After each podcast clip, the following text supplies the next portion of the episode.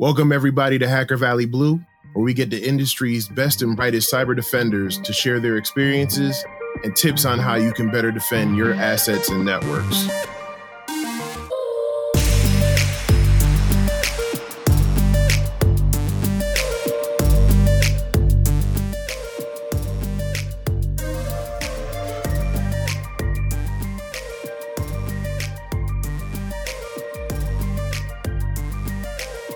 Everyone, it's me, Simone Biles. As a world champion gymnast and a former foster kid, I've faced my fair share of complexity, and I've learned that the concept of controlling complexity is about more than just overcoming our own hardships. It's about helping others overcome theirs too. After all, in the face of enormous complexity, the best not only find a way to adapt to the challenge, they also find a way to give back. From now until the end of the year, Axonius will make a donation to Friends of the Children for every demo completed. For more details and to sign up, go to axonius.com slash friends. That's A-X-O-N-I-U-S dot com slash friends.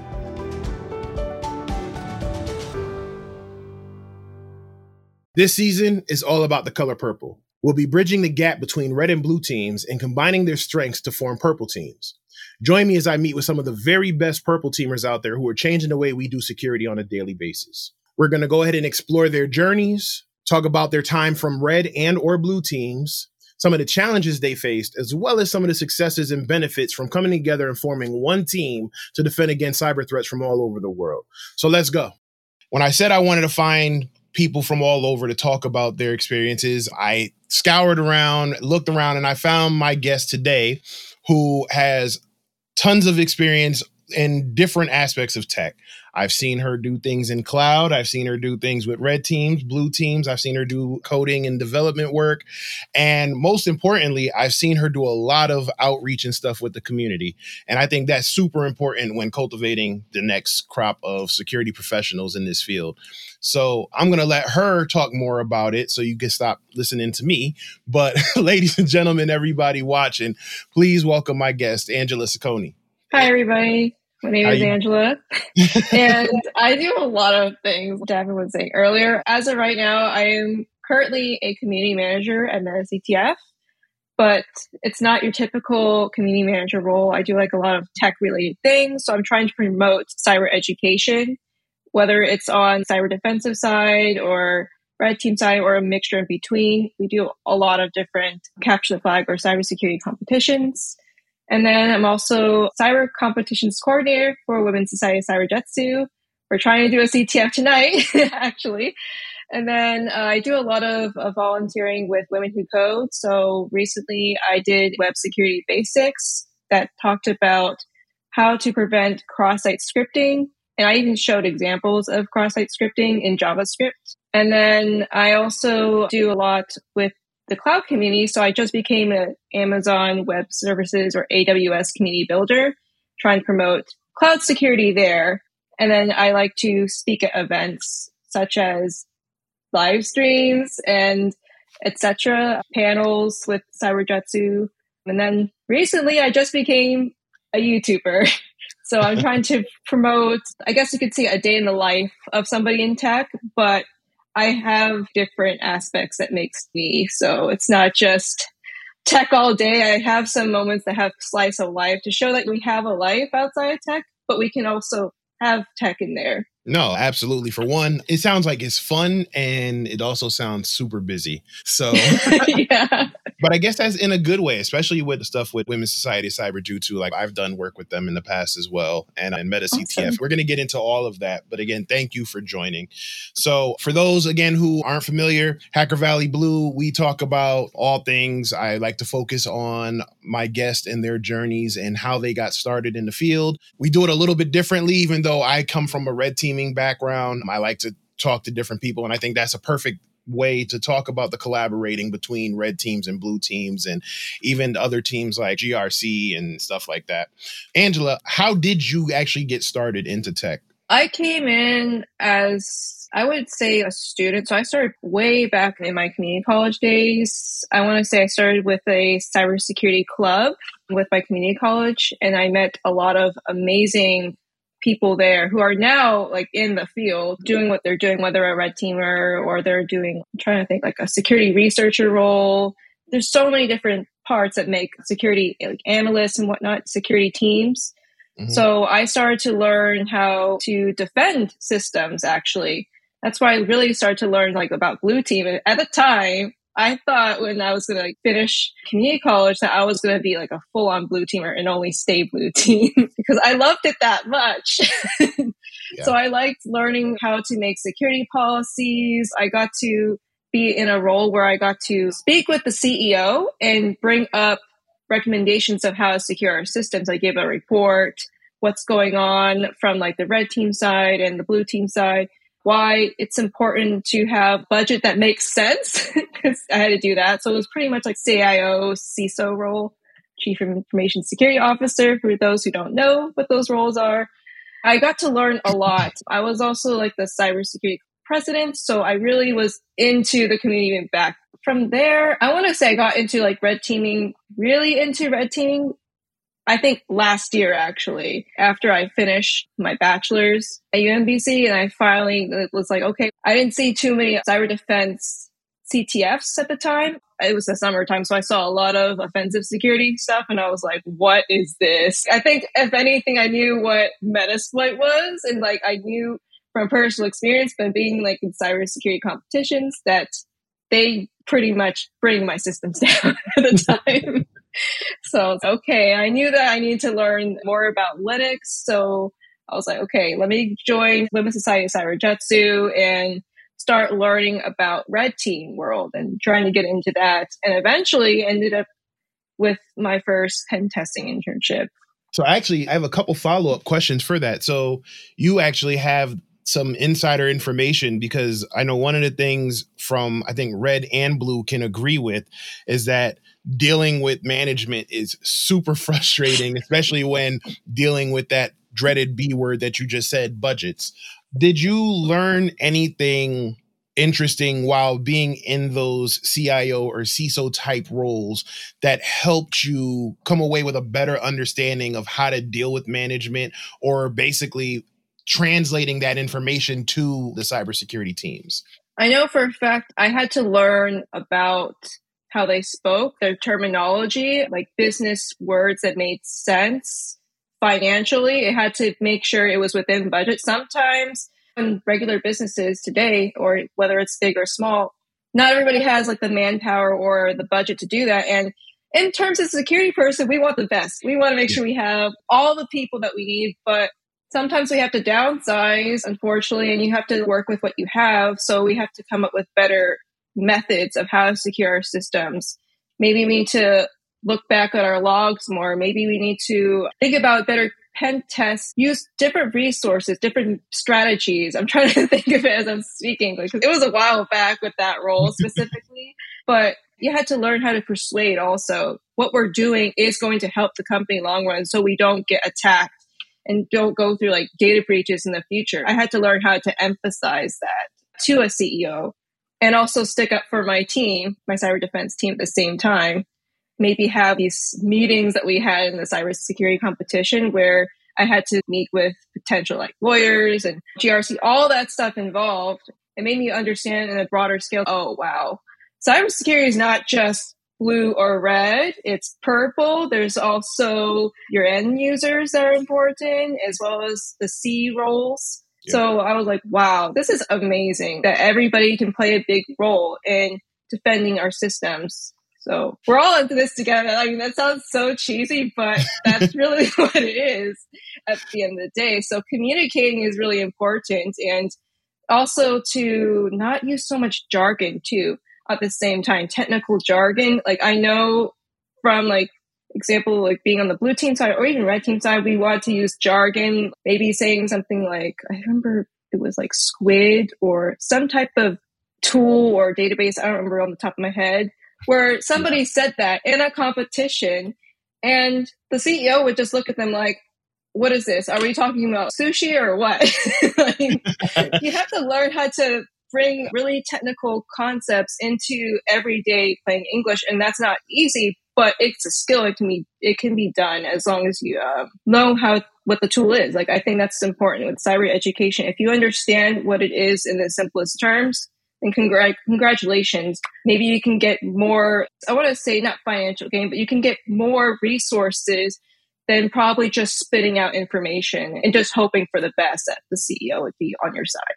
Oh no, absolutely. I think for one, to your first point is with dealing with all the different aspects of cybersecurity is finding that common ground. So it's finding that finding a way to communicate the needs, not necessarily the wants, but the needs of the cybersecurity teams to the management in a way that they'll be okay and comfortable with spending that money and then also working with the compliance teams and the end users and everything to gel in the overall scheme of things.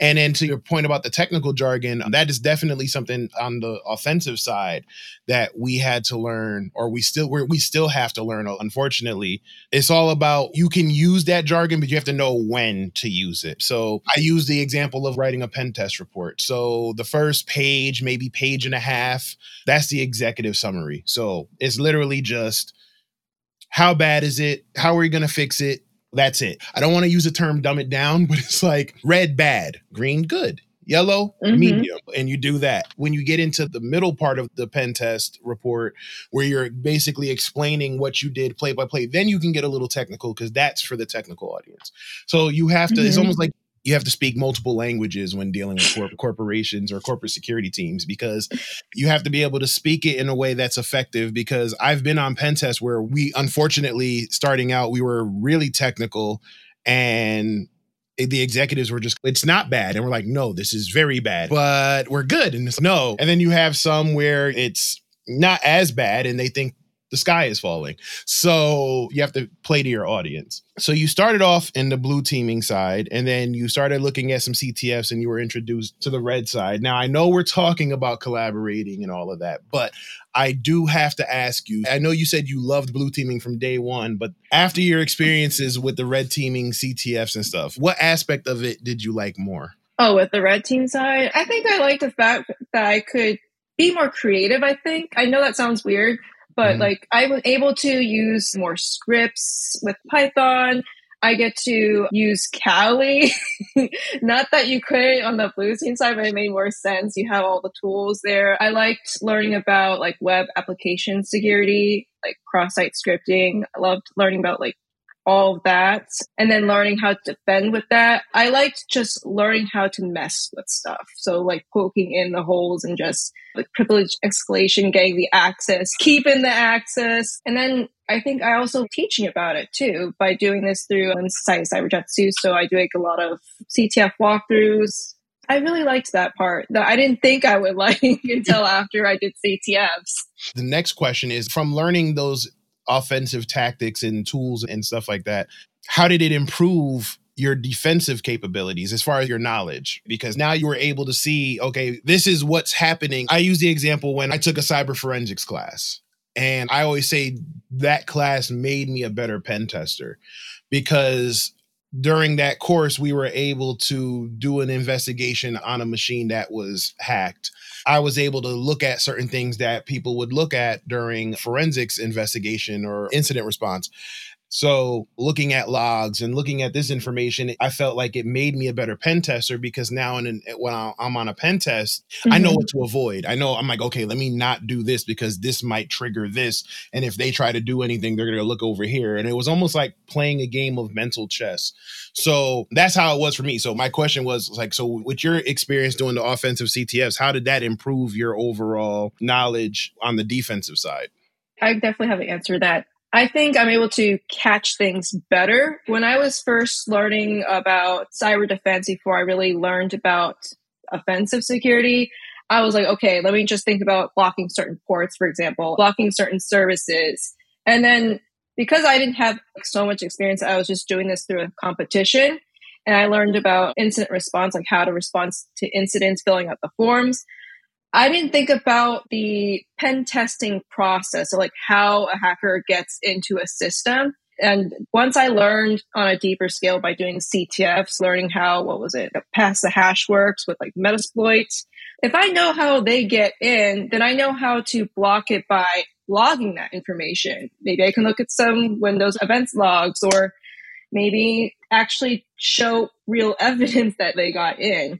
And I'm able to stop that too at the same time. Yeah, definitely. I think one of the things that I guess led me to the thought process of being more collaborative was that same experience where it was like when I first got into pen testing, it was almost like we were keeping everything that we did a secret. Right. So it was like, don't tell them how you did this, or don't tell them about this exploit, don't tell them about that. And then when I became I guess like an in-house pen tester. So I moved from consultancies to in-house. They still had that mentality where it's like, oh, we don't want to let the security team know what we're doing. I get it, but aren't we technically on the same team? I'm not even technically, we are on the same team. So we should probably let them know what we're doing because we're simulating the bad guys. To me, it was I was mind boggled at the thought of no, we don't want to let them know about that. And I'm like, but why not? Because if they can't defend against us, they're not going to defend against attackers that have no rules of engagement or no scope. So we should probably work a little bit more together and let them know, hey, this is what we're doing. So, in your experiences with the CTFs and working on the offensive side and then also the defensive side, how many opportunities did you actually get to work together with the other side. So if you're doing an offensive type thing, how many opportunities did you get to work with the blue team? Or if you're on the blue team, how many times did you get to work with the red team? I want to be like it's through all competitions, but it really is through the competition. When we had breaks in the competitions, we had moments where we got to communicate with each other, just freely communicate with each other what was going on. We didn't explain what we did per se, but we mm-hmm. gave each other little hints. You should probably, example, not keep that thing going because maybe somebody might be listening in, for example. That'd probably be right. the red teamer or a blue teamer. Okay, you're giving me something, but I think I need to check, double check whatever it was. Or I think they had this one exercise that they made the team captains do. And we had to pretty much guard what we had, pretty much. Otherwise, someone would try to write us up. I think I had my bag on a table, for instance, physical security.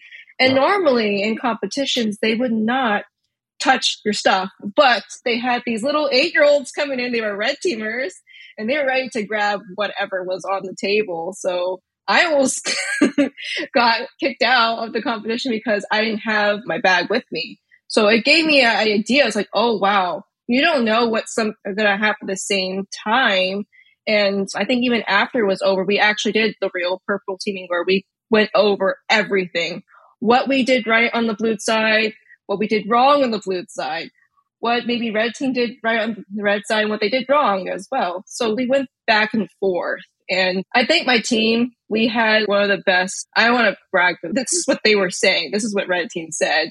Oh, you guys had like really good logs for a router that we had. They're like, it was so great. So when they saw it, they're like, wow, if you didn't have that one example port open, we could have tanked them out for so long, red team out for so long. Whereas with red team, if they didn't get caught so easily by maybe a honeypot that they got caught in, they could have bypassed that. So we had one of those conversations. For me, with the competitions that you're speaking of, I think that actually translates really well into what needs to be done in a real world setting. I think the competition, like you said, sh- having those times where you're actively attacking and defending, and then having that process of explaining what the other side was doing, that's exactly what needs to happen in the real world. And unfortunately, that doesn't happen a lot. It is now with purple teaming becoming more and more, I guess, quote unquote mainstream. But I feel like the overall process of being in those competitions, I think you're in a very unique position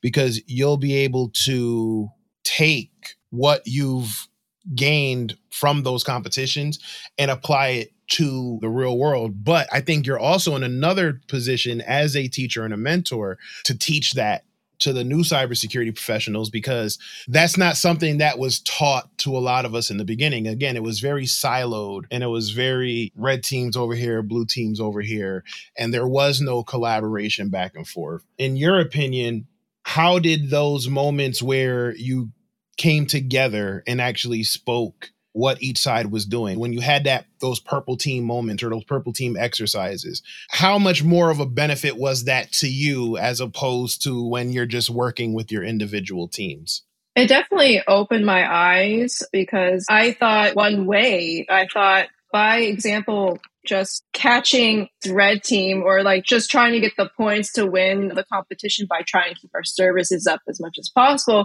was the only way. I didn't think it made me think more, for me at least, it made me think more real world. I was like, okay, if I were to be in an actual like SOC team, SOC and security and operations center team, how would I be able to defend against red team or attackers in the real world? What do I need to think about? Because for me, I'm thinking, okay, if I'm blue, I need to think red. Like I need to think what how they're getting in, how are they getting privilege escalation? How are they able to go through the whole way or how are they able to just even get access? People don't really think about things like the most basic stuff like changing your default credentials, your username and password, even on databases. Like I've been, that needs to stop. it needs to stop. Um, the basic things that it doesn't take much work. Example, red team would you get in. We need to make it harder. So that's what I was thinking of as like, okay, we need to make it harder. We need to make it better of how we're securing our systems, whether it's on like a SIEM or just trying to think of Windows operating systems, Linux operating systems, regardless of what it is that we're trying to protect, we need to think both sides. And with red team, we need to think blue, in my opinion, because we need to think about how are they defending it? And if we need to do a pen test, we need to figure out if there's any other vulnerabilities. So we need to dig in a little deeper. I think that's what helps because we're able to think more creatively instead of just thinking one way from yeah. just blue blue, red, red. You said a lot there with as far as there's a lot that needs to get done on both ends. The red team has to figure out ways to be creative, and the blue team has to figure out how to patch these things. In your opinion, and I know you're probably going to speak from a competition standpoint, but again, these are things that happen in the real world. Why do you think it's so difficult for that to happen? On its surface, it sounds simple enough. Close mm-hmm. these ports, change these default credentials, patch this software. But why do you think those things get overlooked.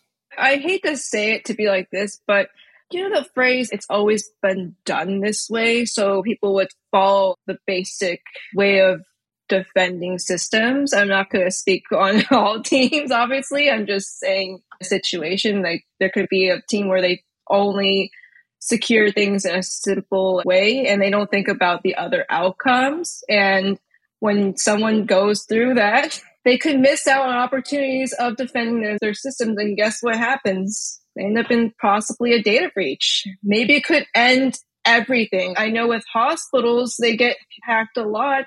I don't know. Maybe it could be the security operations centers issue with that because they're not doing things, they're not thinking about different ways, like learning by doing, maybe doing more security exercises to keep up with the times is helpful. I know that's not always easy, easier said than done, but it does help to keep learning, growing.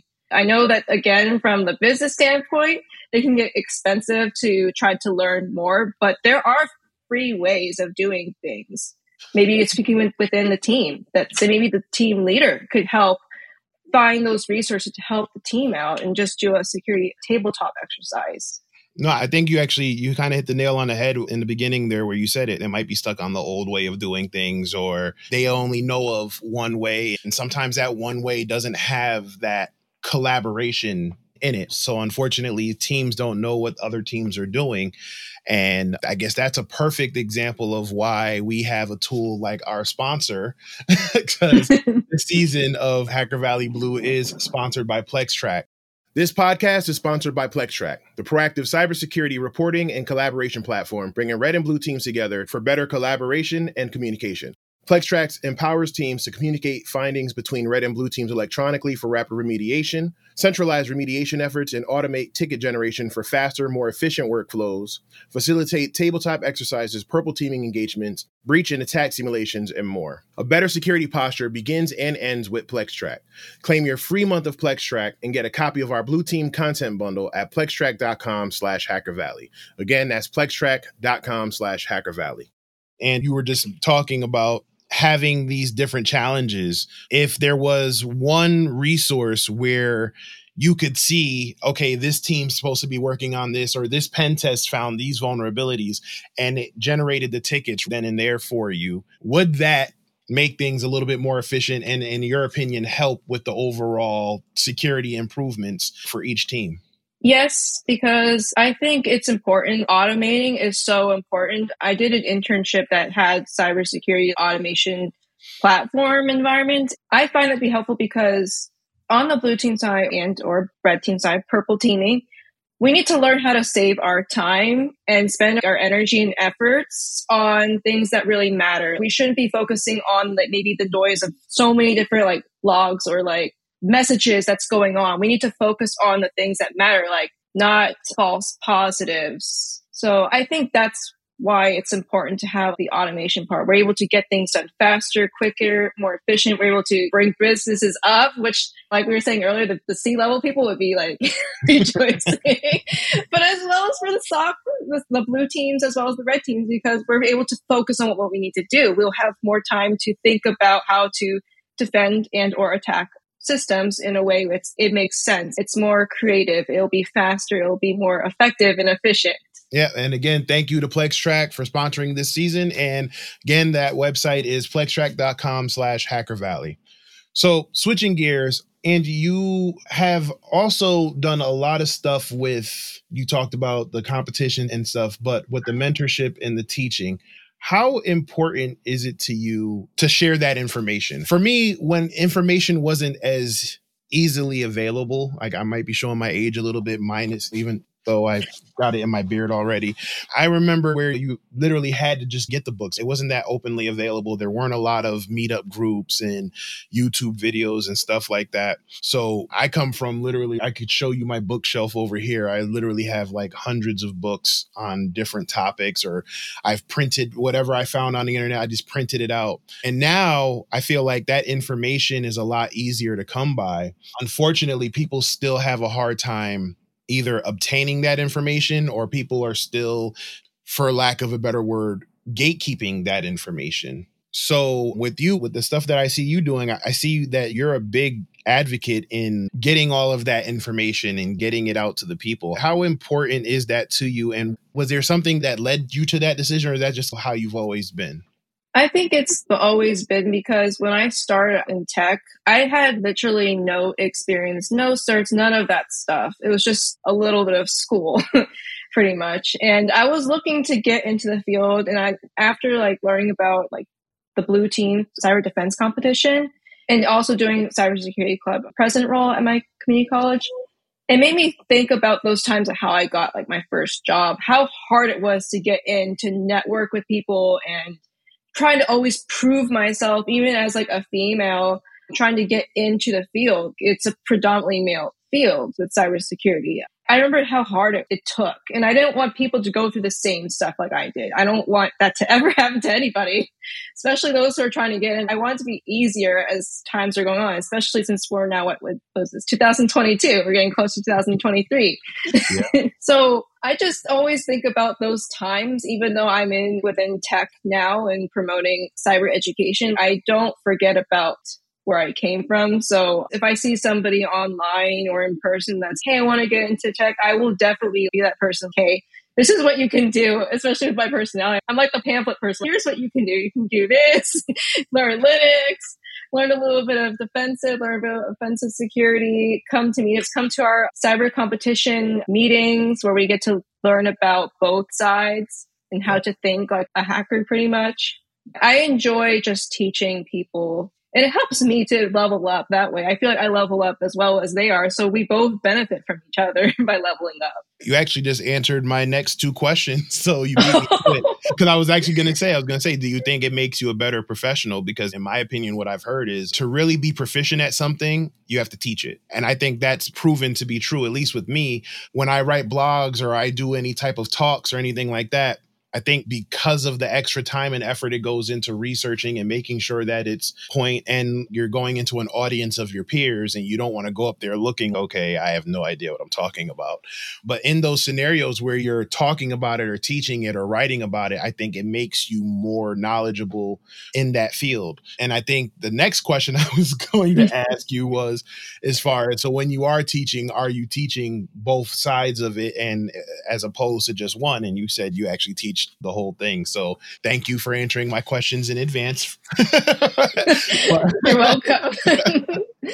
but like I said, I think that is is super important. I'm a big advocate on, you know, teaching and education and gaining knowledge and sharing knowledge because again i came up at a time where it was hard for me to get that information. And now i've been in tech now about 16 years or so like i don't want to be as much as i love it i don't want to be doing it forever. So i want to make sure that anybody who i mentor or whatever they come up and they're better than me they're faster than me they're more efficient than me because i don't want it to be still what it is now in a sense with the breaches and people getting phished and the ransomware and there's new attacks every day. So we need to stay on top of it and with the lack of jobs being filled because the lack of talent we need to fill those gaps.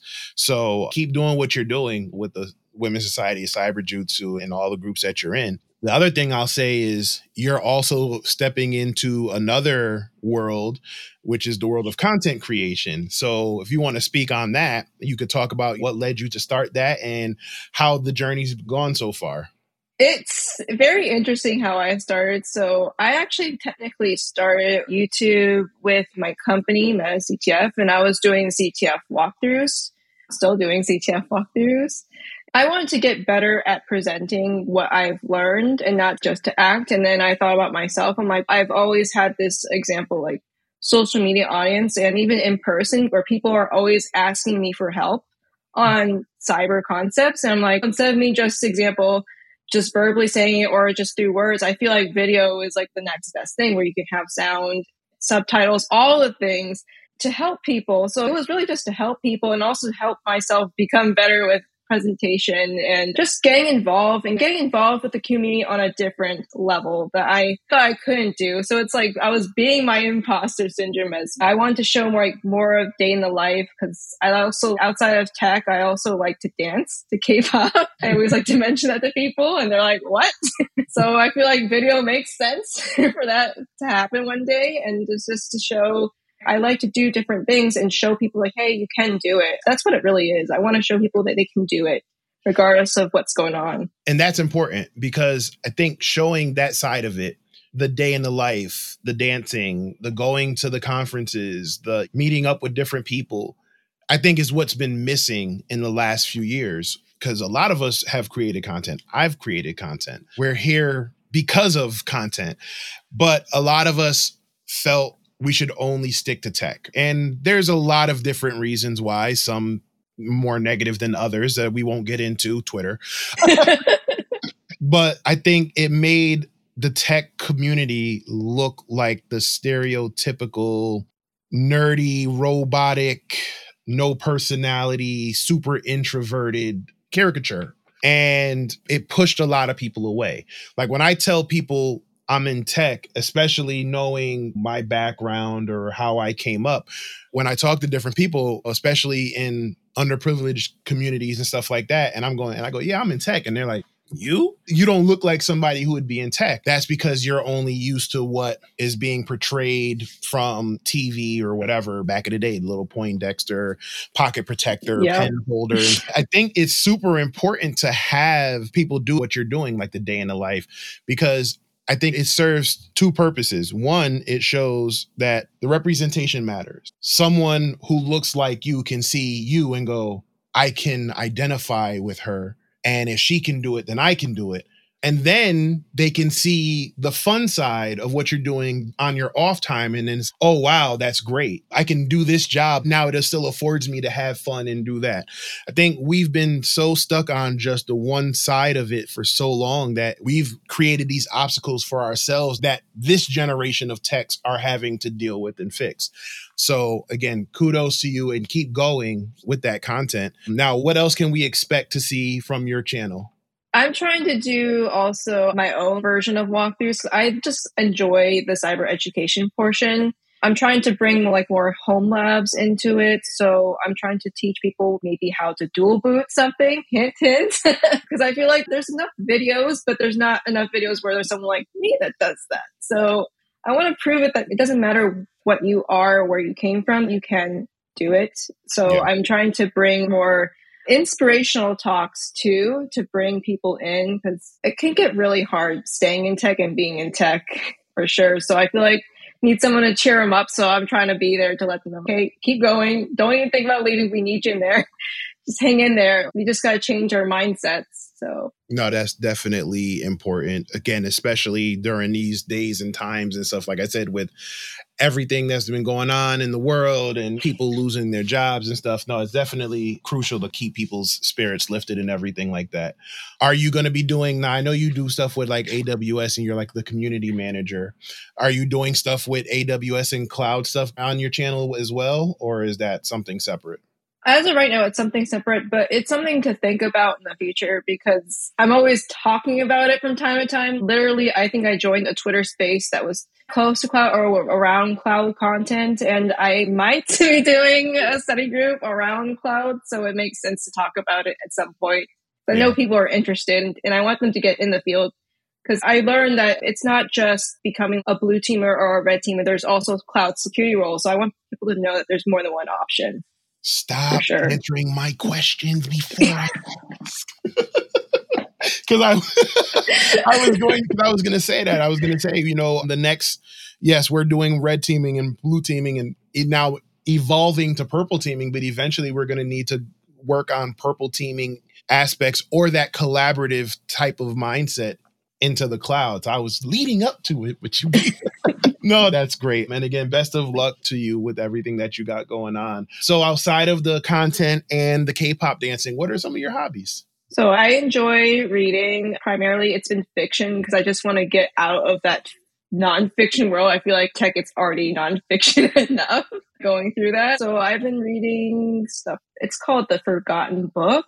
And it's part of a series that's I can't remember the author, but I just remember the title. It's pretty much like a fictional story that talks about it's primarily different females. They're like heroes pretty much, and they're trying to prove that they are the person that they are. I also enjoy language learning. So as of right now, I'm trying to get closer to my culture. So I'm half Korean, I'm half Italian. And I'm trying to learn those two languages as well as Spanish because I always am around the Hispanic Latin X community a lot. So tried to learn a little bit of each, especially when I came from like a multicultural family. So I love learning languages I try to put tech with it. That's another hint for another video. but yeah, I enjoy learning different languages and just trying to incorporate with what I like. And then I'm trying to learn more about art itself, digital art. It's good to have hobbies. It, it opens up that work life balance and it gets you away from the keyboard. So I'm trying to get into drone photography. So nice. I bought an expensive drone because the one thing I hate more than anything is spending and wasting money. So I figured if I bought this expensive drone, I'm gonna have to go outside. I've picked up a couple things. I'm trying to actually get my FAA, like the Part 10, I think it's the Part 107 license to do the drone photography. So if I want to do like pictures of real estate or something like that. Yeah, like I said, it's been real cool to do that. And like I said, it gets you out of the house, it gets you to see different things. So I highly encourage that learning from the past. Don't just drown yourself in all of the world of tech. You'll get burned out very quickly all the time. So, and so that, that's my advice, which leads into the last question for you. What advice would you give to anybody who wants to come into tech or is in tech and looking to make that transition into purple teaming collaborative type environment? This is what I usually say to people, whether it's in person or video or a live stream, is to keep growing keep learning. If you example, you want to learn about cloud, guess what? There's something called pen testing in the cloud, and you can also defend in the cloud. So if you learn about maybe the main technology that you want to learn that helps you get into maybe even purple teaming, learn the technology first and try to learn it all the way through. I've seen so many mistakes where people, example, want to learn about AWS and then they want to learn about Google Cloud and they want to learn about this cloud. No, finish one first and then make a lab with that. Make your own personal lab. Let all the curiosities be tested in that example sandbox environment. Just start playing with stuff. Just start setting things up and also stay connected or if you're not, be in the community. There's huge community out here today, whether it's in person or whether it's online. We have, like you said before, meetups. We have also this podcast. We have YouTube. We have, we have so many different resources to help people get involved. And you don't have to worry about like the money, for instance. What we're doing even today is it's free education content. So it's good to just not be afraid. I know it's easier said than done, but don't be afraid to fail and don't be afraid to succeed as well. Own it. Own those small victories. Every small win is a win. So well said. Angie, thank you for joining. If you want to let the people know how to find you, social media, LinkedIn, now's your chance. Okay, so there's two ways of my social media handle for YouTube. It's going to be at and then Angie underscore Tech Cafe. GitHub, it's at Angie Tech Cafe. And then I think LinkedIn's also Angie Tech Cafe. And then I think Twitter's Angie underscore Tech Cafe. There you go. Simple enough to follow. They're all the same. yeah. So Angie, again, thank you for joining. Thank you for being a guest. I know you are super busy with all the stuff you're doing and just keep doing what you're doing, keep being amazing, keep contributing to the community. We need more people like you there. So again, thank you for spending some time with me today. And thank you all for watching or listening or wherever you're getting this podcast from. This has been another episode of Hacker Valley Blue. I have been your host, Davin Jackson. This has been my guest, Angela Saccone, and I will see you all next time. So until then, stay safe out there and take care of each other. Peace. Bye. I hope you enjoyed this episode of Hacker Valley Blue. If you did, please remember to like it, subscribe to the channel, share it with your friends and colleagues and family members, get it all out there, and make sure you tune in for the next episode. Also, remember to join our Discord server and you can talk to me and some of the other Hacker Valley family. So make sure you go check us out over there too. And I will see you next time. Peace.